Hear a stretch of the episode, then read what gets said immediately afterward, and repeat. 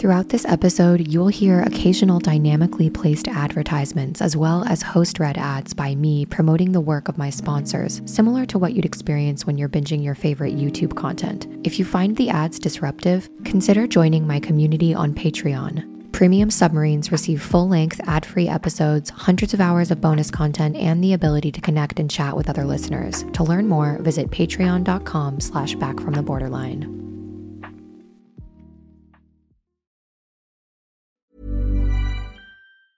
Hey, it's Ryan Reynolds, and I'm here with Keith, co star of my upcoming film, If, only in theaters, May 17th. Do you want to tell people the big news?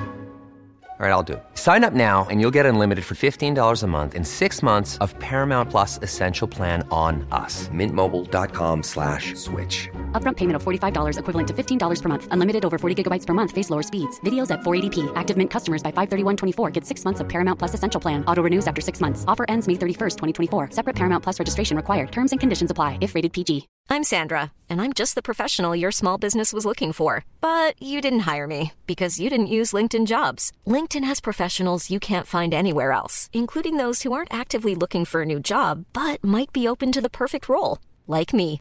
In a given month, over 70% of LinkedIn users don't visit other leading job sites. So if you're not looking on LinkedIn, you'll miss out on great candidates like Sandra. Start hiring professionals like a professional. Post your free job on linkedin.com/people today. Ever catch yourself eating the same flavorless dinner three days in a row?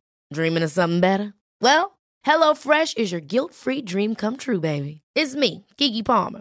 Let's wake up those taste buds with hot, juicy pecan-crusted chicken or garlic butter shrimp scampi. Mm. Hello Fresh. Stop dreaming of all the delicious possibilities and dig in at HelloFresh.com. Let's get this dinner party started.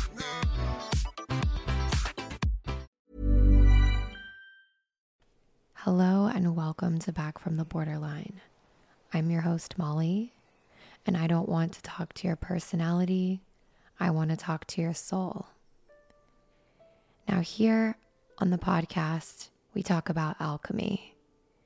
The idea of alchemy is to reduce something with fire, burning it down so that something new can rise from the ashes.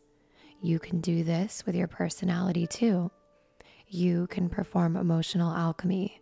You've always had the power, you just didn't know that. And now you do.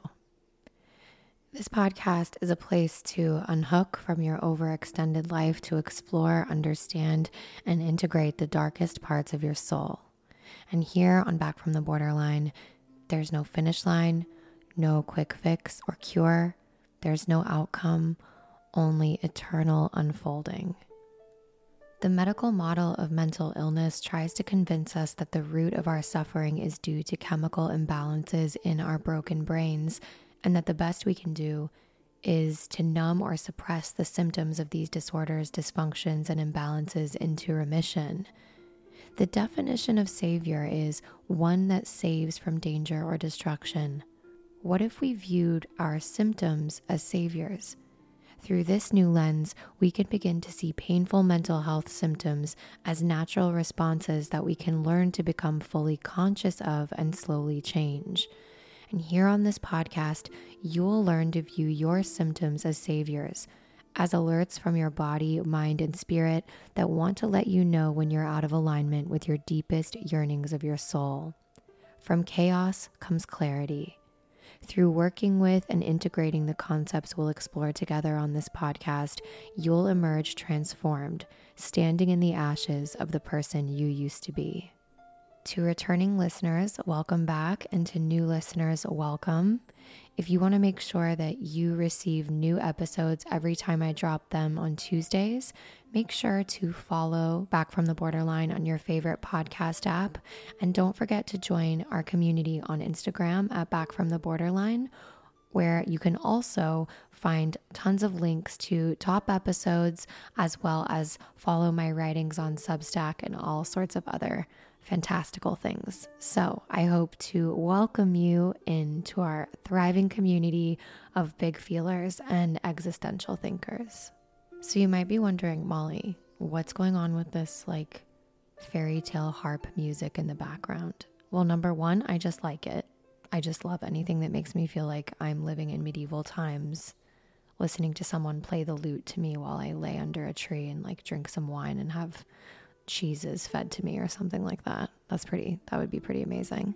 But I'm also playing this music because today we are going to be exploring the fear of abandonment and how fairy tales can capture dimensions of loss and transformation, and also exploring the concept of the mother wound through depth psychology. Now, I've been wanting to talk about the powerful impact that myth and fairy tales have had on my recovery from emotion dysregulation for a long time, but I actually received a voicemail from a listener this week that I'd love to play because it even reiterated further why I wanted to do this episode. So let's take a minute to listen to this voicemail. Hi, Molly. My name's Jessie. I'm few months short of being 28, and I'm from Nova Scotia, Canada. And I'm speaking to you um, within my role as a PhD student in clinical psychology whose primary research interests lie in the realm of personality disorders, whatever that means, right? And these interests of mine were to some degree born out of personal and familial experiences. Now, kind of aside from that, I've also noticed that we have a, quite a bit of an overlap in our interests with respect to depth psychology and and uh, Jung's work in particular. And I've noticed how you've been weaving together this kind of intersection between personality disorder and, and depth psychology and alchemy and how that's kind of akin to psychological individuation. And I think that's so interesting. It's something that I've actually been musing on for years. And um, I'm wondering if we can maybe chat some time about why it is you think personality disorders might lend themselves uh, to that kind of theory. Thank you so much for this question, Jessie. And I think it's just fantastic. And I love that you are also interested in depth psychology and the work of Carl Jung. And you asked, you know, what's the overlap between these specialties and the idea of personality disorders? Human personality is so incredibly complex. We know a lot less about it than most mental health specialists would probably even care to admit. The human mind and consciousness and the way that we develop as humans and handle our emotions is quite mysterious. And the reason why I think the work of Carl Jung and other depth psychologists, some of my favorites are Marion Woodman and Marie Louise von Franz. And I could go on, but many of them are Jungian analysts. One of my very favorite podcasts in the world is This Jungian Life. And if you haven't checked that out, I highly recommend anyone who's interested in my work to follow that podcast as well.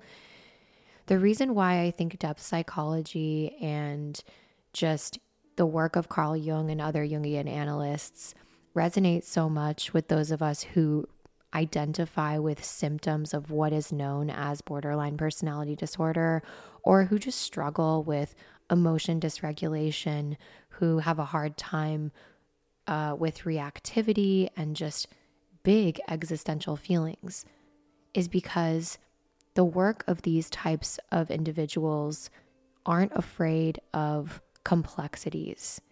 The work of Marie Louise von Franz, who's one of my favorite Jungian analysts, she wrote an incredible book, and it is called The Interpretation of Fairy Tales. I'll read you the description of the book. It says a Jungian psychologist, Marie Louise von Franz, argues how careful analyses of fairy tales like Beauty and the Beast can lead to a deeper understanding of human psychology. On the various types of mythological literature, fairy tales are the simplest and purest expressions of the collective unconscious and thus offer the clearest understanding of the basic patterns of the human psyche. Every people or nation has its own way of experiencing this psychic reality. And so a study of the world's fairy tales yields a wealth of insights into the archetypal experiences of humankind. Perhaps the foremost authority on psychological interpretation of fairy tales is Marie Louise von Franz. And in this book, originally published as an introduction to the interpretation of fairy tales, she describes the steps involved in analyzing and illustrates them with a variety of European tales, from Beauty and the Beast to The Robber Bridegroom. Dr. von Franz begins with a history of the study of fairy tales and the various theories of interpretation. By way of illustration, she presents a detailed examination of a simple Grimm's tale, The Three Feathers, followed by a comprehensive discussion of motifs related to Jung's concept of the shadow, the anima, and the animus. As I mentioned before, I highly recommend if you're into this kind of thing, getting this book. It is amazing. I read it myself, and I have found that I was just coming up empty when it came to mainstream mental health treatment modalities. I think that medication and other things like CBT and DBT can be really helpful in terms of like getting people out of a crisis mode and getting people safe quickly. But I think that there's a reason why many people maybe go through an entire DBT program, which is very expensive and very intensive here in the United States, and also can be really difficult to get into, even take months and months and months of time to get into. And then they'll finish that program and say that they feel like it, quote unquote, didn't work. And after having hundreds and hundreds of conversations with people about this at this point, I think when they say it doesn't work, what they mean is that they still feel empty. They still feel purposeless. Purposeless? Is that a word? they still just don't feel right. Maybe they don't want to kill themselves anymore. Maybe they are feeling stable, but they still feel numb. They don't feel connected to anything bigger than themselves, and they feel stuck. What I love most about depth psychology and Jungian psychology and exploring myth and fairy tales is because it allows us to really dive deep into the collective unconscious and explore some common themes and also see ourselves in them. And I believe that it is only through this kind of deep inner work that we can perform what I talk about all the time on this podcast, which is emotional alchemy. I found an article recently called The Fear of Abandonment Missing Mothers and Fairy Tales, and it's written by Dale M. Kushner. Dale is a master of fine arts, and through her writing and poetry, she explores the intersection of creativity, healing, and spirituality. And she is also a big fan of Carl Jung and his work. And I'd like to read this article together. And as we read it, I'll provide some reflections and thoughts. And I'm going to let our medieval harp continue playing in the background since it's such a good mood. The article begins One of my earliest and most frightening memories is the time I became separated from my mother in one of last century's massive department stores. I must have let go of her hand, or she of mine. Which one of us wandered off, I will never know. I looked around and suddenly, inexplicably, she was nowhere in sight. I felt pure terror. In the busy aisles, unfamiliar adults brushed past me with cold, impassive faces. Abandonment is one of our primal fears. For nine months, we inhabit our mother's body, completely dependent on her for life giving essentials. When the umbilical cord is cut, we become separate beings, unmoored from our source.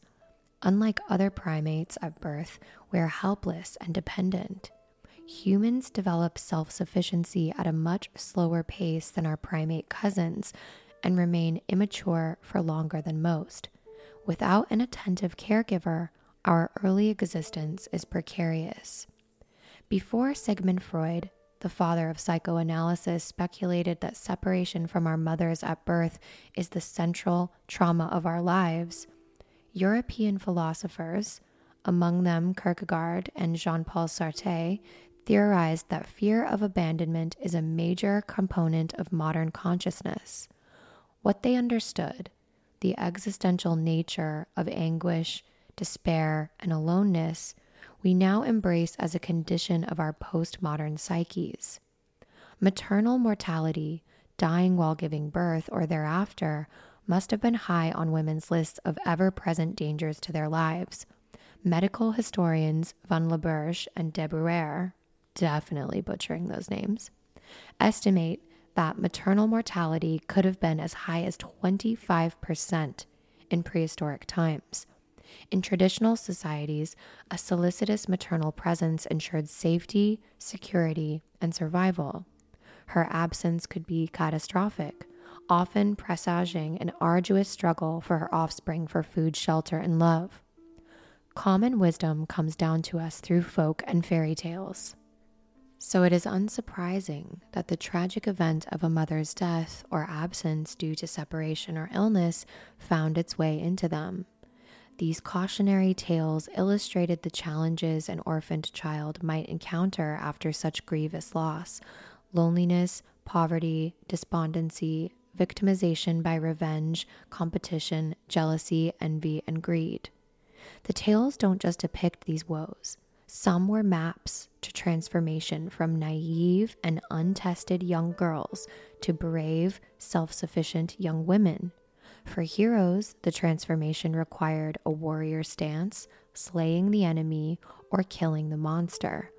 But for heroines, the prescription was the deployment of charm, wit, cunning, generosity, kindness, gratitude, and respect for nature.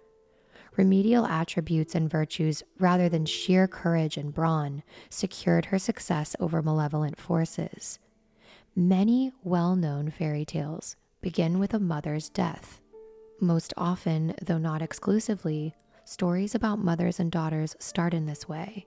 Cinderella and Snow White are the best known examples in the United States. The death of the mother precipitates the daughter's journey to find her way in a seemingly cruel world. Bereft of a tender, caring maternal presence, sorrow and woe besiege the grieving child, a trope much more common in stories about a daughter's loss of her mother than a son's. In both cases, the abandoned child must grow up. That's in quotes. That is, become her own true self. But the masculine identified child is encouraged to take immediate action, while the feminine identified child is encouraged to suffer through the hardships. However, the tales also indicate that without the initial difficulty or abandonment of the death of the mother, the heroine would not be required to discover her courage, self respect, self worth, and maturity. In some cases, the mother figure is not dead, but metaphorically missing. She's emotionally neglectful, passive, narcissistic, or inadequately loving, like the mothers of Rapunzel, Hansel, and Gretel. Or she is beholden to her male counterpart, which means like kind of like codependent relationship, right? The consequences of having this type of mother are just as devastating as if she had died. I want to take a minute to reflect on this piece here because I think there's some magic in what she's describing. Two important reflections that I get from these last two paragraphs is that abandonment can happen in many different ways, and that can be the death of a mother or the metaphorical death, which means your mom, if she's emotionally absent, if you've been emotionally neglected, which I can relate to, it's also just as painful sometimes as having no mother at all. And maybe sometimes even more so because having someone alive and there, but them not being able to feel reachable or accessible to you is incredibly painful. But what I love about what she says is she says, without this difficulty of abandonment, then we wouldn't be required to discover our own sense of courage, our own sense of self respect, self worth, and maturity. So these types of experiences force us to develop a resilience and grow up. And we can also start realizing what we would do differently potentially if we were a parent. So the author continues by saying, what do we make of all the wicked stepmothers? The frequency with which they appear in fairy tales indicates a truth about human wholeness. No person is all good, all giving, or all knowing. No human being is without anger, jealousy, greed, or what Carl Jung called the repressed shadow self. The shadow self is the split off and unacceptable aspect of our psyches. And in the fairy tales, the negative qualities society rejects are often projected onto the figures of these wicked stepmothers, or the witch, or the hag.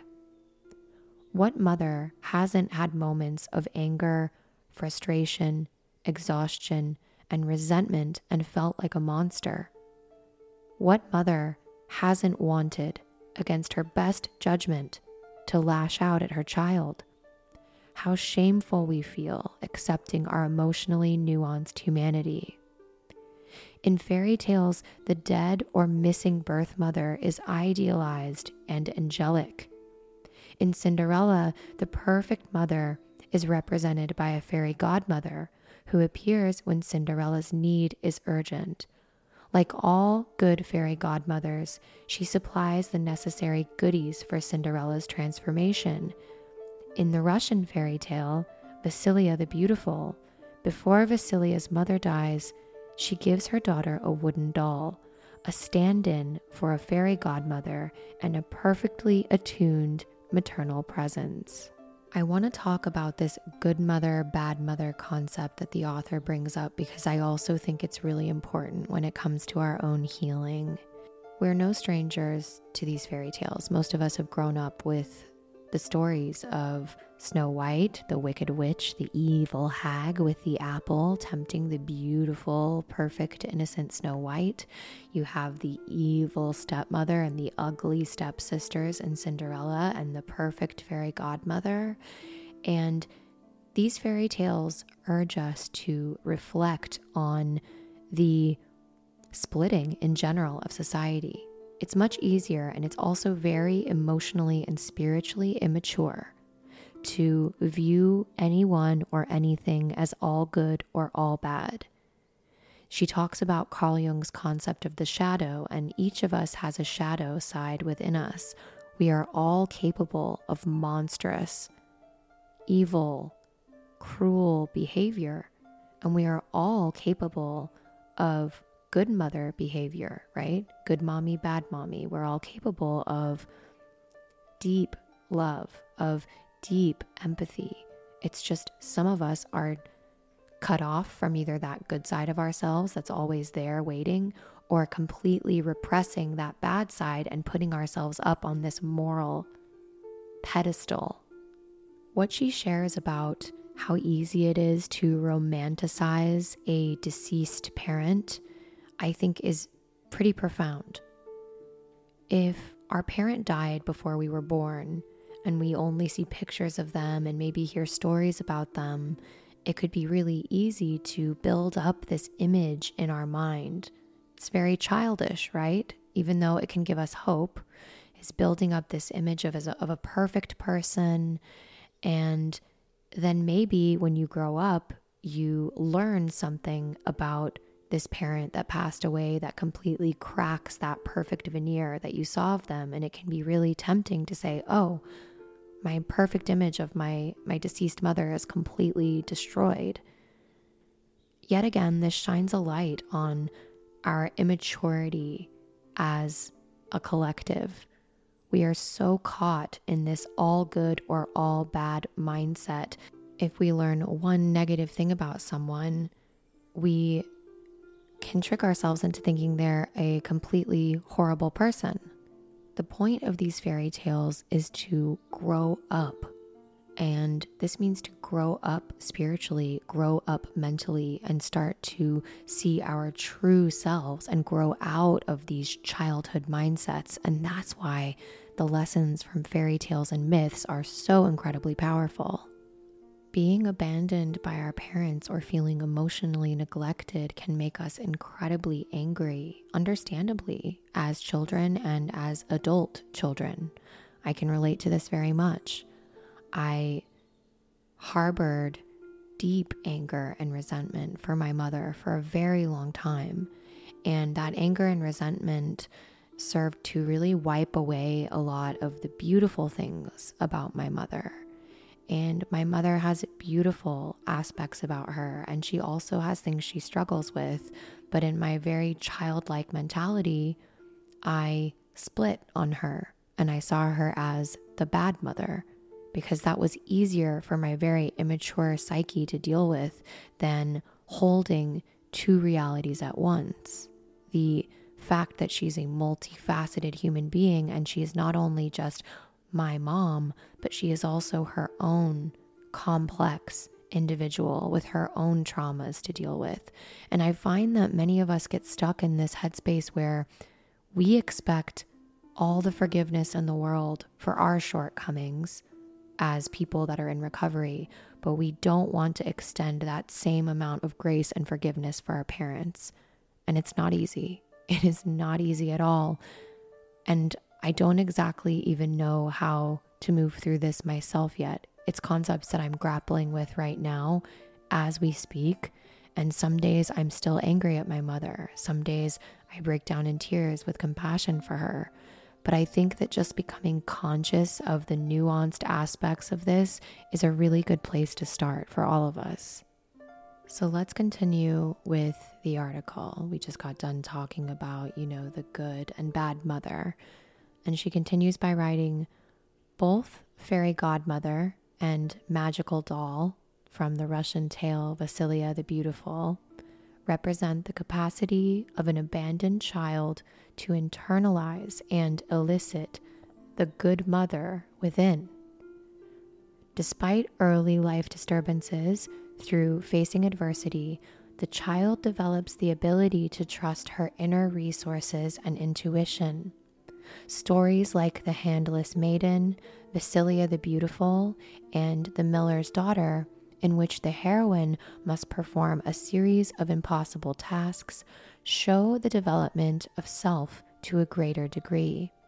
Help also comes from the natural world, from a frog that appears on the path, a wise bird, and a friendly wind, and here too, the heroine must consult her inner wisdom in deciding where to put her trust.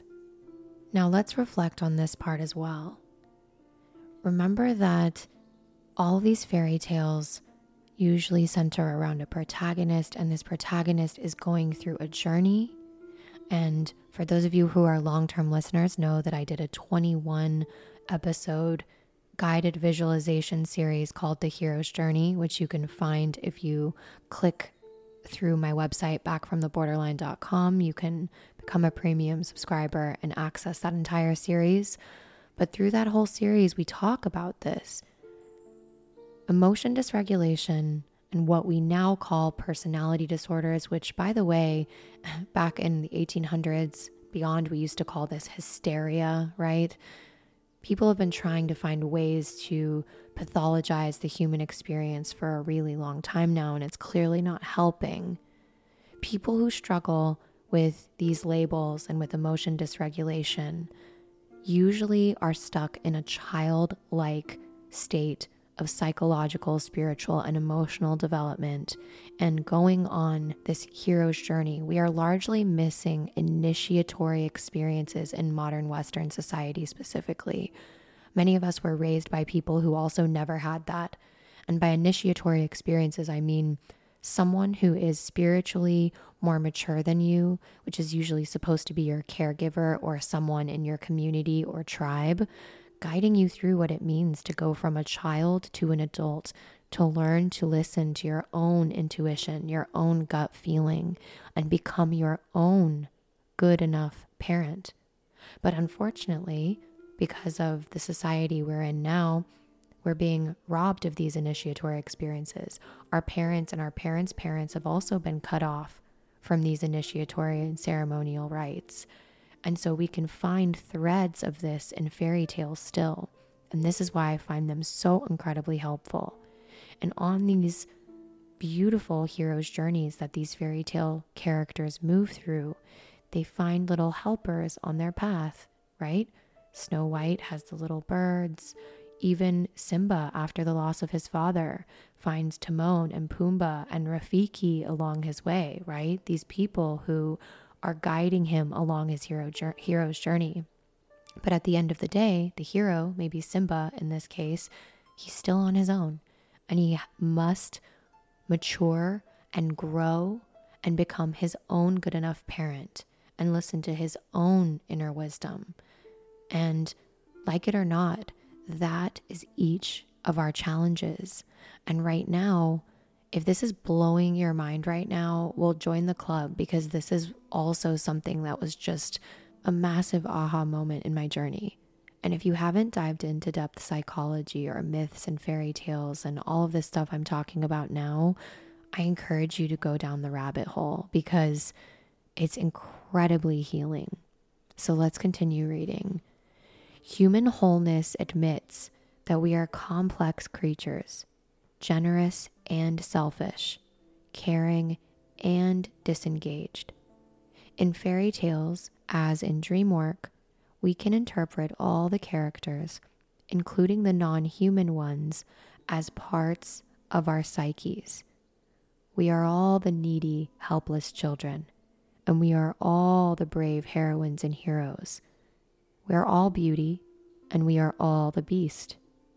We can be sturdy as a tree, blown about like a feather. We burrow in the mud of not knowing like frogs. We open our petals in the sunshine like fragrant roses. Every aspect of a tale can be interpreted and considered symbolically for a more expansive and revelatory understanding of our nature. The fantasy ending of Happily Ever After can be revisioned with the knowledge that our suffering does not preclude joy, transformation, possibility, and fulfillment. What the fairy tales tell us is that we may be alone, but we are not forsaken. We are part of a vast universe in which helpful forces abound. I hope you loved that article because I did too. I'm going to link it in the episode description in case you want to read it on your own later. And I love how it closes with accepting ourselves as multifaceted. Hiring for your small business? If you're not looking for professionals on LinkedIn, you're looking in the wrong place. That's like looking for your car keys in a fish tank. LinkedIn helps you hire professionals you can't find anywhere else, even those who aren't actively searching for a new job but might be open to the perfect role. In a given month, over 70% of LinkedIn users don't even visit other leading job sites. So start looking in the right place. With LinkedIn, you can hire professionals like a professional. Post your free job on linkedin.com slash people today. Cool fact a crocodile can't stick out its tongue. Also, you can get health insurance for a month or just under a year in some states. United Healthcare short term insurance plans, underwritten by Golden Rule Insurance Company, offer flexible, budget friendly coverage for you. Learn more at uh1.com. I really don't believe that true transformation, emotional alchemy, and recovery, whatever you want to call it, it's not possible until you start to be able to develop the emotional, spiritual, and mental maturity to hold complex ideas at once, to understand that you and everyone else in the world have good and bad parts. And through all of this, giving yourself the grace to forgive yourself and provide some self compassion in these moments of realization. Maybe if you're thinking back and just thinking how hard you've been on yourself, expecting yourself to be all good all the time, or maybe how hard you've been on others, maybe like your own parents or caregivers, expecting perfection out of them, but expecting others to give you the permission to not be perfect all the time either. These are deep reflections I've had on my own. Recently, I've been doing a lot of reading and I've been trying to find the reading of different modern mystics. And The book I'm reading right now is called The O Manuscript. It's written by a Danish writer, mystic, and musician named Lars Muhl. And for many years, he was a successful singer and songwriter in Denmark. But after a spiritual awakening, a self described spiritual awakening, he felt like he was misaligned from his path, completely quit music, and began engaging with self studies of comparative religion, esoteric knowledge, and philosophy since 1965. And from then until 1988, he's really focused on Aramaic, Christian, and Jewish mysticism. And he's written several books about these subjects. The book I'm reading right now is called, as I mentioned, The O Manuscript. And I want to read you a part of the book that just broke me down in tears. And in this part of the book, he's talking about how right after he quit his music career in the 60s, he felt called to travel to this very small town in France. And he met this man who was going to help him heal his wounds. And he calls this man the seer. And in this part of the book, he is asked by the seer to walk with him up this mountain and he says that he's going to help him heal because up until this point Lars Muhl was out of options. He was suffering with chronic pain, he was depressed and suicidal, and this was his just last try. And he felt completely crazy doing this, but he decided to follow his intuition and he found this man, the seer. And so in this part of the book, he's getting literally led up this treacherous mountain path by the seer. And as I read, you'll understand why I chose to read this particular part to you. So, this is on page 41 of the O manuscript. The seer had gone, and so had the fireworks. I spotted a figure well on its way up the mountain. It was him, the seer. He was waiting in the same agile, alert, and relaxed way, his stick in front of him, but now about a half a kilometer away. This was impossible. I started walking. The beginning of the path went in a straight line, bare and steep, with a sandy and loose surface that made it even more difficult to walk on. I was completely exhausted when I reached him. How did you get up here so fast? I asked him, out of breath. But the question that really burned in me was more what was I doing here? He stood for a moment, looking at the mountains below us. Then he looked at me. He totally ignored my question and instead answered what was on my mind. You are here to set foot where most people dare not go. It's your task to travel into the unknown, to penetrate into the mystery about eternity in man, to reveal new possibilities and to write home about it. You're a kind of explorer, if you like. He saw right through me. Perhaps I should have felt frightened, but I didn't. It seemed quite natural. But you still have to make up your mind about a few things and to put them behind you before you can travel freely on your journey. He stepped in among the bushes and pulled out a backpack and gave it to me. Put it on. I looked at him questioningly. What was going on? Just do what I say, he said with an encouraging smile. Slightly bewildered, I took it and began strapping it onto my back. He bent down and picked up a stone. It was the size of a fist. This stone symbolizes your reluctance to accept your right place in life. He put the stone into the backpack and bent down to pick up another, which he showed me. This stone represents your reservations in regard to other people. He bent down once more. And this, your unclarified relationship to your parents. And yet another one. This is your unclarified relationship to women. He then searched carefully until he found one that seemed right. He picked up another stone, showed it to me, and it was quite a bit bigger than the rest. This stone symbolizes all of your unimportant and unnecessary worries. It was added to the others, and I could feel the straps cutting into my shoulders. He bent down again and came up with a stone that was even bigger than the previous one. This stone is for all the mistakes you've ever made and all the shortcomings you still feel are a part of you. I had to lean forward to compensate for the backpack pull and was about to protest as he handed me another couple of stones. There are only three more to go. They all represent the guilt and fear of life expressed in you as cowardice, arrogance, and self righteousness.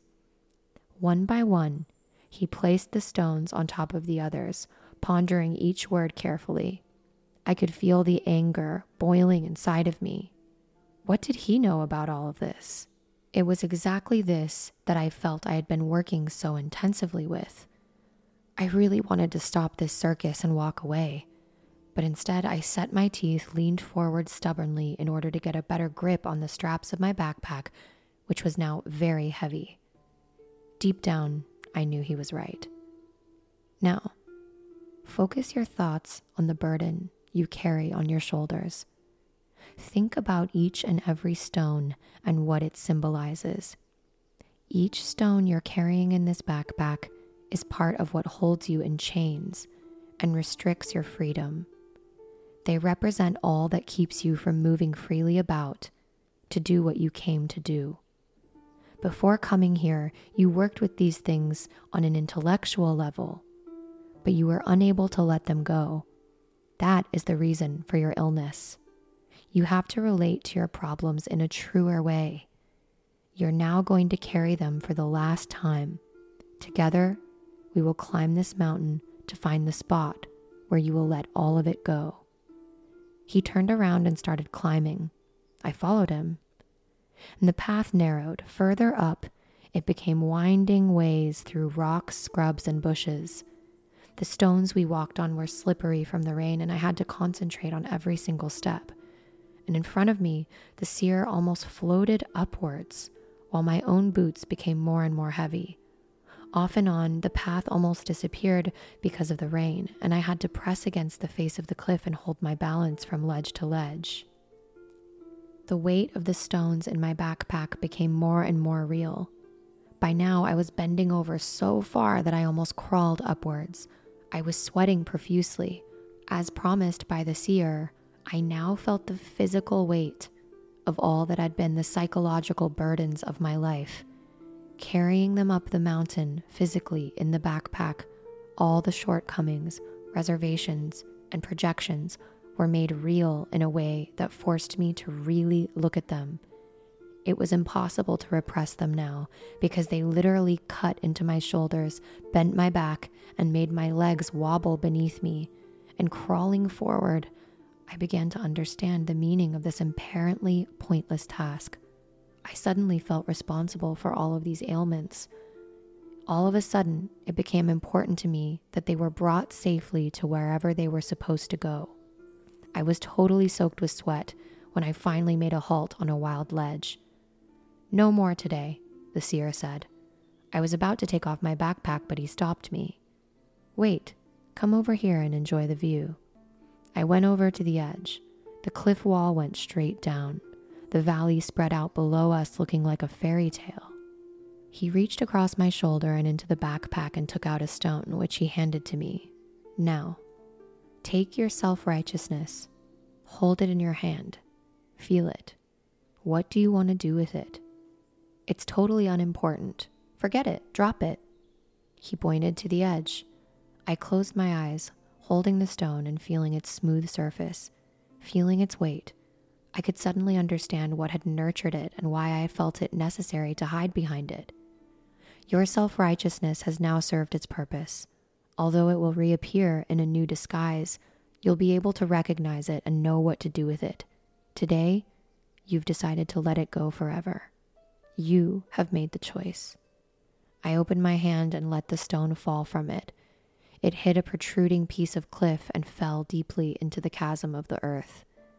And now, here is your arrogance. He handed another stone to me. This one was also smooth and cold. It was round as a ball, and I put it up to my cheekbone, like a shot putter. I blessed it and sent it out into nothingness forever. your cowardice. He handed me a big and dry one with edges which felt blunt and unwieldy, a shapeless monument of infamy to my equally shapeless feelings of guilt and fear, which had caused so much chaos in my life. You've dissolved it, and finding the courage to carry it up here in the first place, you can let it go now. I let it fall. Here are all your shortcomings. It was a big, warm stone, which was both angular and round. It felt right in my hand, and it had a nice feel to it. Those are the shortcomings that are the reason you're here today. Without them, you would have experienced nothing and learned nothing. There's a lot to be grateful for, but now you've outgrown them, and you must let them go. I stood for a long time with the stone in my hand. In a way, it represented what until now had been a stabilizing factor in my life, but it had also been a pleasant possibility of escape. I kissed it and threw it over the edge. It drew a fine curve in the air and disappeared. Now, your unimportant and unnecessary worries. This stone was cold with sharp edges. This one also represented escape and fear. I made a run and threw it with all my force. Now, your crippled way of relating to women, he said with a smile. I now saw that this stone looked phallic, more or less. This apparently was a kind of graphic education where the point quite literally was carved in stone. I held it at arm's length. It was funny, screamingly funny. I couldn't help laughing, and we both laughed with tears running down our cheeks. A so called stand up comedian, he said when I kissed the petrified phallus, still laughing, throwing it into the abyss. I knew, of course, that it was more serious than that. But our laughter somehow gave it all the proper perspective. It became clear that my way of relating to women had something to do with a path or power in me that I had not yet acknowledged. Once more, it seemed like the seer could read my mind. He reached for another stone. This stone represents your unclarified relationship with your parents. I took it, and although it was scarred after many beatings, it was also warm and a perfect work of art.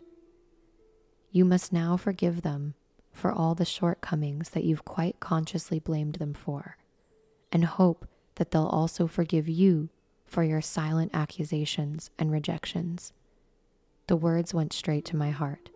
Suddenly, I could see it all quite clearly my parents and the circumstances they acted from, their relentless battle to build a life matching all the expectations and all the standards they felt they had to live up to, all their losses and disappointments, and in the middle of it all, their care and stubborn will to get there.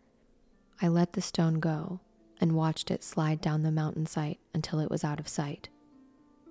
Finally, these two your relationship to other people and the way you relate to your present task I took the stones in one hand and weighed them against each other. They were equally heavy. It would be a waste of time to hold on to them.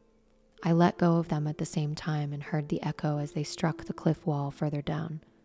Well, that's it, I said, and looked across the valley. It was completely quiet. Only the whisper of the wind was heard between the cliffs and the sound from a conch that you hold against your ear. The sound of heaven and of freedom the impossible had happened. Not only did I feel liberated and relieved, but for the first time ever, I felt no guilt for having these feelings. It was not a practical joke, this was serious. It worked. It was through manifesting all my problems as physical burdens, which I could change or discard, that the sense of liberation and relief was able to reach my inner self. No matter how I looked at it, no matter how many excuses came to mind, it was impossible to deny that on a completely tangible level, I had now made peace with deeply distressing elements from my past. In spite of severe pains in my joints and muscles, I was filled with a well being that I had never known before. I turned around to offer my thanks, only to find that the seer was gone. I listened, but heard only the wind and silence. I thought I could see a tiny shape of the mountain below, but I was unsure. Under normal circumstances, I would have sworn it was impossible he would have gone that far, but now I didn't know what to believe. This passage in the book made me break down in tears.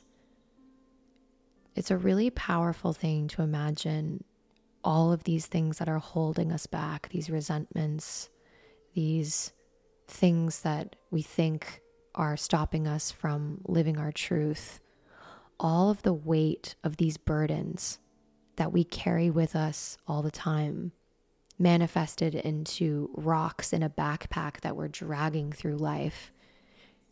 And this visualization of him just throwing them out into the mountain and making that choice to be free of them just really struck me in a powerful way. And I'm hoping that it will strike some of you in a powerful way too.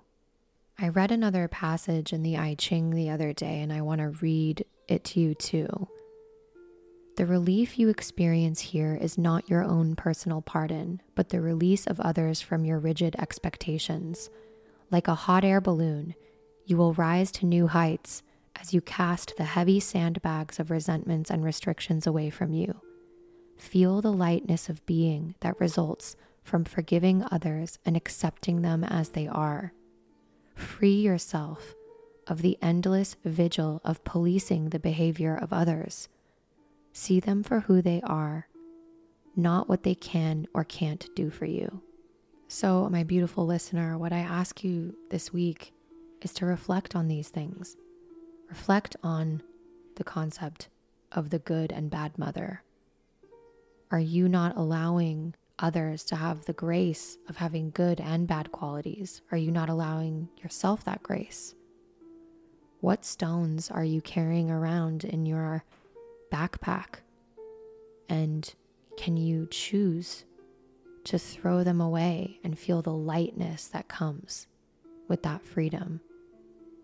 What might your hero's journey look like if you threw away all of these burdens and moved into a new era of your life of radical acceptance and beingness? In the episode description, I will link to the article I read and I will also link to the book, The O Manuscript by Lars Muhl. I highly recommend the book. It's really beautiful.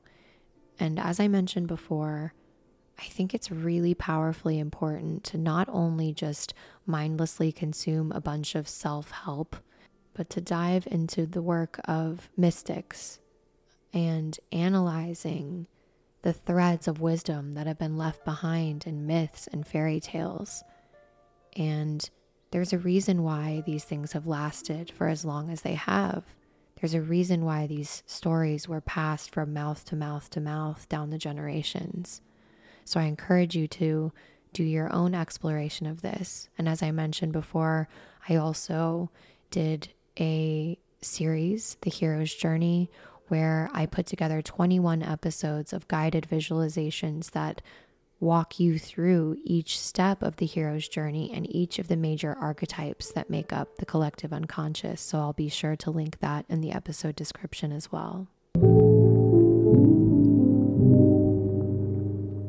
All right, well, thank you for being here with me for another episode of Back from the Borderline now it's time for the second part of the podcast, which is available in full to my premium submarines. But lucky for you, I give all my listeners a free preview of our premium submarine episodes every week. So, what you're going to hear is the beginning of my stupid walk for my stupid mental health.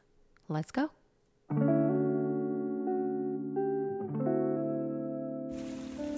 Everyone. Welcome back, my premium submarines. We're on our stupid walk for our stupid mental health. If you can hear water in the background, that's because I just walked past my favorite little stream on my stupid walk. And now I'm sitting here also by my favorite tree. It's just this beautiful, gorgeous oak tree.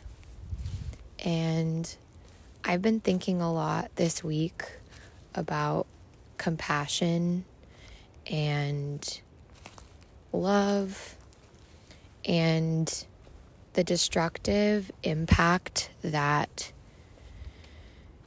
anger has had on me. Anger and just getting caught in drama and negativity. and feeling also like it's on me to seek justice in certain situations or be the one that says something or does something. And I've been reflecting on how that's had sometimes a pretty devastating impact on just my mental stillness and my peace of mind. And I've been doing some reading, as you know, I've been working my way through my spiritual readings that I do. And I've made my way through like Sufism, which is like mystical Islam.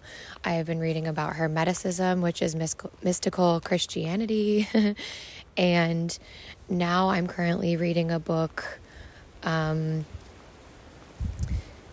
on Buddhism, and it's called The Way of the Bodhisattva. And right now, the learnings that are coming up for me are all around compassion and love and inner peace and stillness. And it made me think about how often in my life I have not had inner stillness. And come on, Cody. We're back at the part of the walk where Cody does not want to walk over the pond. She's such a diva. Come on, Codes. And I'm wondering if any of you feel that same way too. If you feel like there are so many times in your life where you could have chosen peace, you could have chosen love, but instead you chose drama, gossiping, negativity, or just getting involved in something that you don't need to get involved in. And as many of you already know who are long term listeners of the podcast, I've also been diving deep into Stoic philosophy. And I've come to the conclusion that I think a mixture of spiritual readings of all kinds. I think the way of the modern spiritual path means that we should read mystic theology from all different major religions because the closer that you get to the top of every religion, right? Like in terms of you get to the mystics of each of these major religions, they all believe similar things. But then the key is to mix this with philosophy as well, because we need a mixture of spiritual thought and also rational thought. And why I love Stoic philosophy so much is because I believe that the tenets of Stoic philosophy, if you live by them, they're incredibly powerful for people who struggle with emotion dysregulation, like those of us who tune into this podcast. Stoic philosophy is a balance that we need. I wouldn't recommend maybe like Stoicism to someone who is already very rationally minded and doesn't struggle with emotion dysregulation, I might recommend like more creative pursuits, more mystical uh, studies to maybe balance out their heavy handedness on the rational side. But for those of us who are already highly sensitive, lean towards being creative, emotional, you know, beings, Stoic philosophy is powerful. And one of the main things about Stoicism, if you live by it, is to mind your own business and focus only on the things that you can control. And when I reflect back on my life, the amount of times that I have just spun out and lost my shit over stuff that I can't control and have no control over and is none of my business, it's a lot. It's a lot of time, if I'm being honest with you. And it's incredibly draining. And I think that also when I look back, the reason why I've spent so much of my life drained is because I wasn't minding my own business and I was focusing on things that I had no control over. And that's something I'd really love the premium submarines to reflect on this week. What's in your circle of control? And in reality, the only thing we can control is ourselves. and the actions we choose to take. And there's been a couple of things that have happened this week. We've had some drama going on where we live, where the cops were called, like on some of our neighbors. Just some physical altercations broke out. And of course, I'm hoping that everyone's okay. But the difference between how me and Zaz handled that was really profound. Zaz leans much towards stay out of the way, mind your own business, don't get involved. Obviously, not to the point where we would just look the other way if someone was getting hurt, but the police were already called. Things were being taken care of, and we didn't get to didn't need to get in the mix. And I felt myself so much compelled to like do something else, right? Go drive by, see what was going on, what's happening, right? And Zaz says, Molly, you don't need to get involved. Just stay back. And of course I did. And, but it made me think, why am I compelled to go towards the danger? And that's what Zaz said. He's like, you are the type of person that, like, your gut instinct is to move towards the drama, towards the danger. And he's right. And thankfully in this instance I was fine and I and I listened to Zaz and we had a great conversation about it and it sparked some really deep reflection. But I just realized, you know, it made me think about other things like the amount of times where uh, I would get, you know, approached by a potential like you know, romantic interest, someone pr- approaching me at a bar who kind of was very open that they maybe were mixed up in some dangerous things. And that like sparked interest in me. And I thought I could fix them, right? And so I went towards the danger instead of saying, no, my peace is the most important thing. And I would never judge anyone because I don't judge people for what they get involved in. People make mistakes. I'm not saying I'm any better than that person. But the thing is, is that I've run towards the drama and towards the danger pretty much my entire life and it got me into some serious pickles. And I completely ignored. All right, everyone. If you want to hear what kind of pickles I got myself into, you're going to have to become a premium submarine. By doing that, you'll unlock this full episode as well as over 110 hours of additional bonus content, my monthly newsletter, and a super fun community of people on Patreon. So if that sounds interesting to you, you can go to backfromtheborderline.com and click into the website. It's like a super secret, cool new website design that we just came out with. And then you'll be able to easily see how to become a premium submarine. You can even subscribe to my Substack follow me on Instagram, all that fun stuff. So I hope to welcome you into the Premium Submarines. Then you can log in and access this full episode as soon as you become one.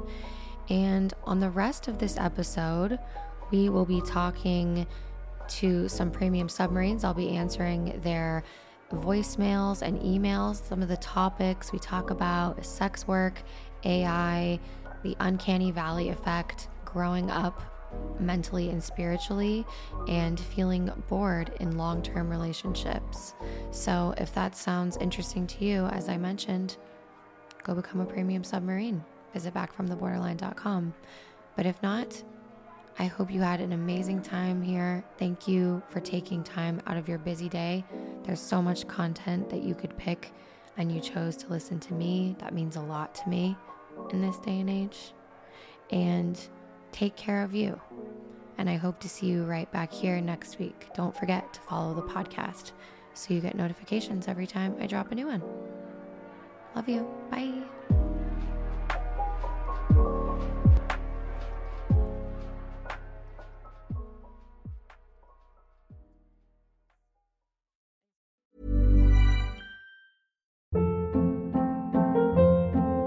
Hold up. What was that? Boring. No flavor. That was as bad as those leftovers you ate all week. Keke Palmer here, and it's time to say hello to something fresh and guilt-free. Hello Fresh. Jazz up dinner with pecan-crusted chicken or garlic butter shrimp scampi. Now that's music to my mouth. Hello Fresh. Let's get this dinner party started. Discover all the delicious possibilities at hellofresh.com. Thanks for tuning in to this episode of Back from the Borderline. If you'd like to receive my monthly written recovery musings via Substack directly to your inbox, send me a voicemail, join the Patreon community, or check out my Amazon book list recommendations, visit backfromtheborderline.com and click to access my link tree.